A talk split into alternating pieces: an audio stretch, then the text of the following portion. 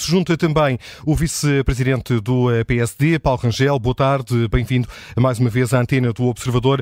Como é que acolhe esta decisão do juiz de instrução criminal? Saudar os nossos ouvintes, em primeiro lugar. Uhum. Em segundo, fazer aqui uma correção. A pessoa que interveio antes, que eu não tenho o gosto de conhecer... Nuno Morna, Iniciativa um Liberal. Uhum. Um juiz, uh, nesta fase, não pode arquivar o processo. Portanto, o que ele disse está errado.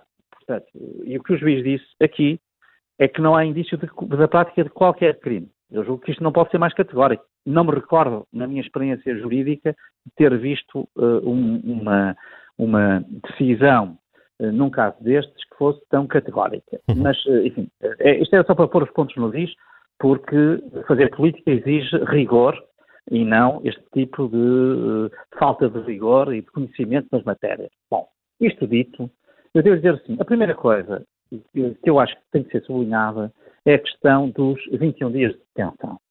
É inaceitável, num Estado de Direito, que alguém esteja sem culpa formada hum, eh, e muitas vezes sem saber o que é que lhe imputam 21 dias detido. Isto não, não pode acontecer num Estado de Direito. E, portanto, a primeira uh, palavra é justamente para dizer que isto é inaceitável. Mesmo que a decisão, ao fim, fosse de aplicar medidas de coação, e até medidas de coação, como a prisão domiciliária ou a prisão preventiva, sem culpa formada estar detido 21 dias, é, do meu ponto de vista, inaceitável e insustentável no Estado de Direito. Pronto. E isto é a primeira coisa, e, portanto, nós temos que mostrar aqui também uh, solidariedade para com as pessoas que estiveram nessa situação. Já aconteceu também no passado e tem havido um abuso dessa medida e, portanto, isto é algo que exige uma reforma do ponto de vista legal. Aliás, ainda recentemente, uh, enfim, uh, vários, até juízes, o próprio Conselho de Magistratura exprimiu preocupação com esta situação. Eh, passa por, onde essa, eh, passa por onde, antes de passarmos a esse segundo ponto, passa por onde essa reforma? Como é que se evita que alguém possa estar detido durante mais de 20 dias a aguardar uma decisão de um juiz de instrução criminal? Isso passa com certeza por uma alteração legal, uma vez que há entendimentos diferentes sobre a norma que existe. A norma da Constituição põe 48 horas. É compreensível que em certos casos isso seja escasso, mas em muitos casos não é sequer necessário a pessoa estar detida. Ou a pessoa pode ser, a partir de certa altura, libertada, ou pode acontecer, por exemplo, que a pessoa esteja não detida numas instalações numa instituição judiciária, mas esteja, por exemplo, alojada num hotel ou numa, eh, eh, numa coisa que cause menos eh, compressão aos seus direitos. Portanto, há aqui várias soluções possíveis e, sinceramente, o princípio do respeito pela dignidade humana mesmo que ao fim essas pessoas se mantivessem em prisão preventiva, enquanto esses uh, indícios não forem apurados por essa primeira interrogatória do juiz, uh, uh, ela não está nessa situação e, portanto, isso é a primeira coisa.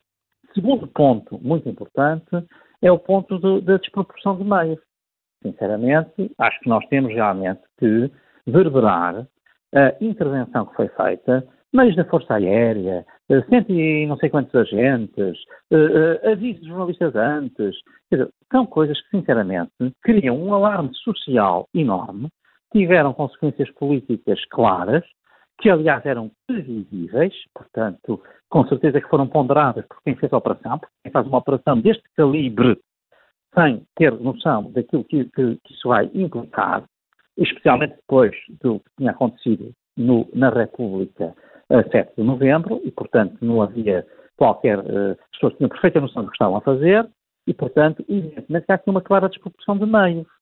Porque como é que se podem mobilizar meios que, aliás, gastam recursos de centenas de milhares de euros? Hum? Uh, se não for mais que isso, e depois os indícios que têm são nenhum. Porque é o que diz os juízes. Portanto, há aqui uma desproporção e ela tem de ser explicada. Portanto, é importante que a, a, a, a Procuradora-Geral da República? Pro, não, não, necessariamente a Procuradora, mas a Procuradoria-Geral, através eventualmente aqui uh, do Tribunal Central, uh, uh, que está aqui, enfim, do Departamento Central da Ação Penal que está aqui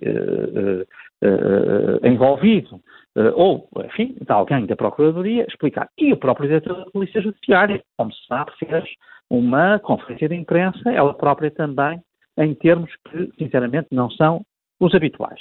E, portanto, penso que uh, isso seria uh, aquilo que se deve, apesar de tudo, para dar uma explicação, uma justificação à comunidade de cidadãos, e porque é que isto aconteceu nestes termos e, portanto, enfim, e não levou, no fundo, a nenhum resultado. Pronto. Dito e do isto, ponto de vista político, Paulo Rangel, o Ministério Público, entretanto, ainda vai recorrer e o processo corre, mas. Uh, claro, mas o processo existe e deve existir. E por isso mesmo é que eu digo que, estando nós num período de pré-campanha eleitoral, até quase de campanha eleitoral já, hum?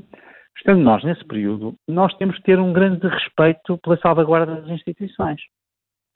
E, portanto, é preciso, realmente, uh, respeitar o prestígio das instituições todos aqueles que, todos os órgãos de soberania, todos, num período hum, que é um período de disputa eleitoral, mesmo antes do avanço pré-campanha e campanha, devem ter contenção. Se olhar para o Presidente da República, se olhar para o Primeiro-Ministro, eles estão muito mais contidos do que estavam há um mês atrás. Pronto. Isto exige a todos os órgãos de soberania. Pronto. E só se houver razões de urgência, por exemplo, aqui nós por exemplo, imagino que havia ocultação de provas, perigos de fuga iminente, etc.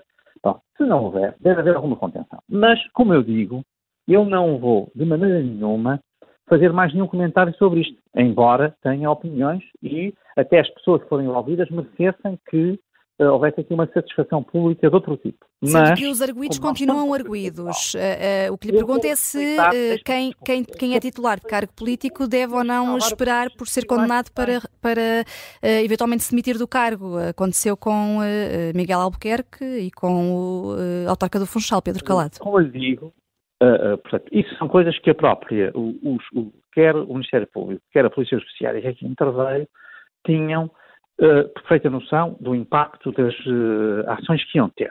E, portanto, com certeza que têm que, uh, com certeza que teriam indícios que consideravam relevantes ou achavam que iam ter. Pronto. Pelos vistos não tinham. Bom, isto é um problema. Mas, como eu digo, estamos em período de pré-campanha eleitoral, estamos em período uh, de disputa política e eleitoral, e por isso nós temos que contribuir todos para o prestígio das instituições, também das instituições judiciárias. E depois, quando for a altura de fazer a reforma da justiça, depois também se deve fazer.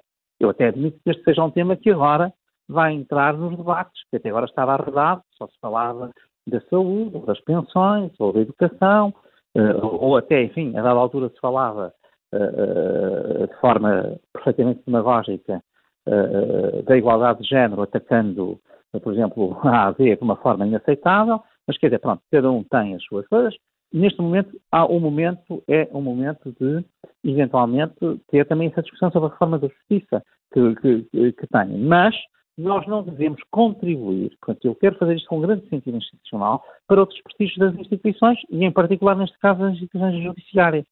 Portanto, eh, os factos falam por si, a situação fala por si e nós, responsáveis políticos, devemos ter a contenção própria do respeito pela independência do Poder Judicial e, por outro lado, uh, pelo período que estamos a viver. Eh, talvez nem todos compreendam o alcance do período que estamos a viver, mas os agentes políticos, em respeito daquilo que é a independência uh, do Poder Judicial e separação de poderes, e contribuir para o prestígio dessas instituições e não para a sua, digamos, uh, diria, desacreditação, devemos manter uma postura de reserva e de contenção. E é isso que nós fazemos. Bem com isso, deixar de fazer aquelas duas denúncias que eu fiz aqui.